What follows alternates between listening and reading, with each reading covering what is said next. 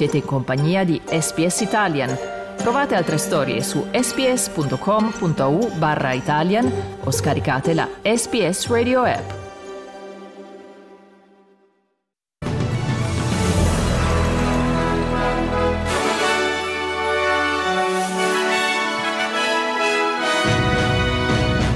Proseguono le ricerche dei corpi dei due uomini che si presume siano stati uccisi da un agente fuori servizio. Il governo australiano impone sanzioni sui funzionari del carcere dove è morto Alexei Navalny. Il parlamentare dei nazionali, Barnaby Joyce, questa settimana non parteciperà ai lavori parlamentari. Nello sport, domani con i posticipi si conclude la ventiseiesima giornata di Serie A.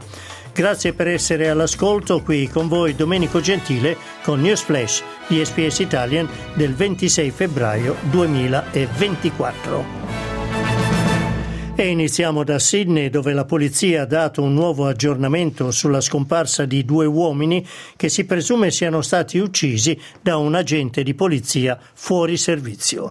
Il vice commissario Dave Hudson dice di avere identificato una proprietà a Bangunia, a circa 30 km da Goulburn, dove si presume siano stati portati i corpi di Jess Baird e Luke Davis.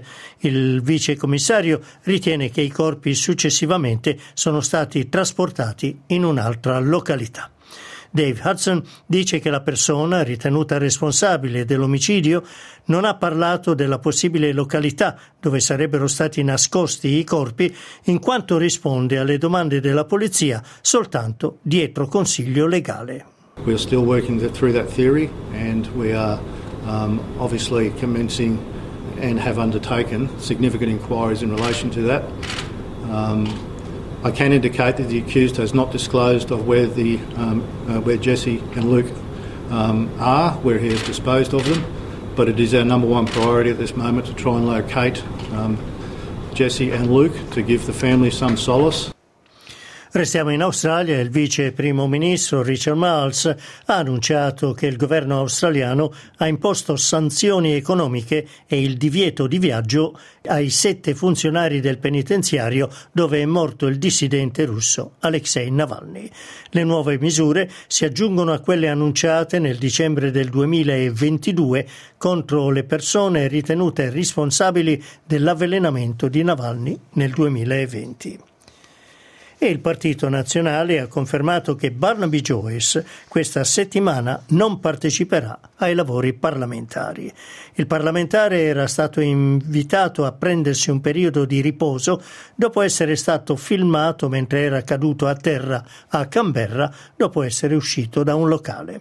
Successivamente Barnaby Joyce aveva confermato che la caduta era stata causata per avere mischiato alcolici con medicinali. Il leader dei nazionali, David Littleproud, parlando al canale 9, dice di essere stato informato da Barnaby Joyce che si prende una settimana di riposo. I'll take Barnaby on his word. He, he, won't be here this week. He's notified me that he won't be coming to pub. He's having the week off, which uh, we gave him the opportunity to, to, to, undertake with his family, and uh, I respect that. Uh, and I hope uh, hope he went to church yesterday and, and all he had was altar wine.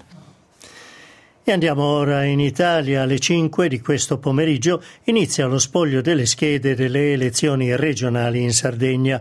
Quattro sono gli sfidanti per la carica di governatore della regione.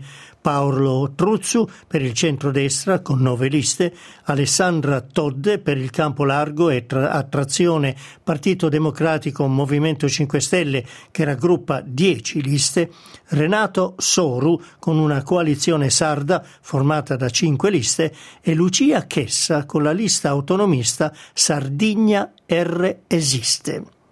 L'affluenza alle urne è stata del 52,4%, lo 0,8% in meno rispetto al 2019.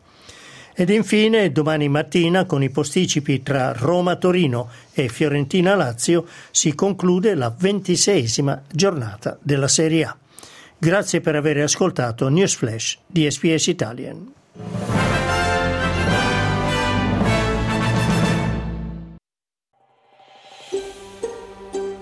Cliccate mi piace, condividete, commentate, seguite SPS Italian su Facebook.